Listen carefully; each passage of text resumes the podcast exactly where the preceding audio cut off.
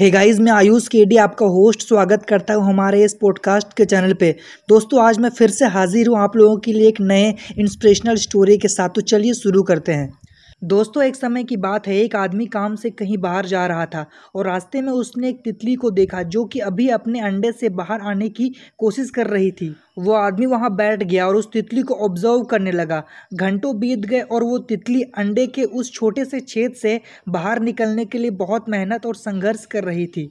लेकिन कुछ समय बाद ऐसा लगने लगा कि वो तितली अंडे के उस छोटे से छेद में फंस गई हो। वहाँ बैठा आदमी उस तितली की मदद करने की सोची। उसने एक कैंची लिया और अंडे के उस छोटे से छेद को बड़ा कर दिया, जिससे वो तितली आसानी से बाहर आ गई।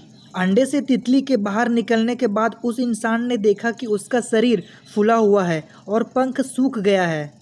और उसने सोचा कि थोड़ी देर इंतज़ार करता हूँ तो शायद इस तितली की पंख फैल जाएगी और वो नॉर्मल तितलियों के जैसा उड़ पाएगी। और अगर ऐसा नहीं भी हुआ तो मैं उसकी मदद कर, उसे उड़ने में उसकी मदद करूँगा। लेकिन ऐसा कुछ भी नहीं हुआ दोस्तों। उस तितली को अपनी पूरी ज़िंदगी फूले हुए शरीर और सूखे हुए पंख के साथ बितानी पड़ी। एक दयालु इंसान होने के बावजूद भी वो इंसान ये नहीं समझ सका कि तितली को उस अंडे से निकलने में संघर्ष करवाना ही उस ऊपर वाले का एक रास्ता है, उसे इस दुनिया में सुरक्षित लाने का, क्योंकि उस तितली का उस अंडे से बाहर निकलने का संघर्ष ही उस तितली को इस दुनिया में काबिल बना पाती। लेकिन उस दयालु इंसान ने उस तितली को वो मौका ही नहीं दिया, जिससे कि वो संघर्ष करे और उस अंडे से खुद बाहर निकले।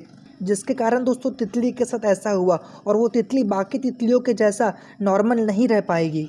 और शायद अपने पंख को फैला करके नॉर्मल तितलियों के जैसा उड़ भी नहीं पाएगी। दोस्तों, इस स्टोरी से हमें यह सबक मिलती है कि जब भी आपकी लाइफ में संघर्ष आए तो बिना किसी की मदद लिए आप उस संघर्ष को एक चुनौती समझ करके खुद ही उसका सामना करें। इस संघर्ष की वजह से और आप बेहतर और अनुकूल बन पाएँगे दोस्तों। दोस्तों, इसी के साथ मैं विदा लेता हूँ और मिलता हूँ मेरे आने वाले नेक्स्ट पॉडकास्ट के अंदर। और दोस्तों, इसी तरीके के मोटिवेशनल स्टोरीज के लिए और इंटरेस्टिंग फैक्ट्स के लिए और रियलिटीज के लिए आप मेरे चैनल को फॉलो कर लीजिए। थैंक यू सो मच दोस्तों मुझे सुनने के लिए।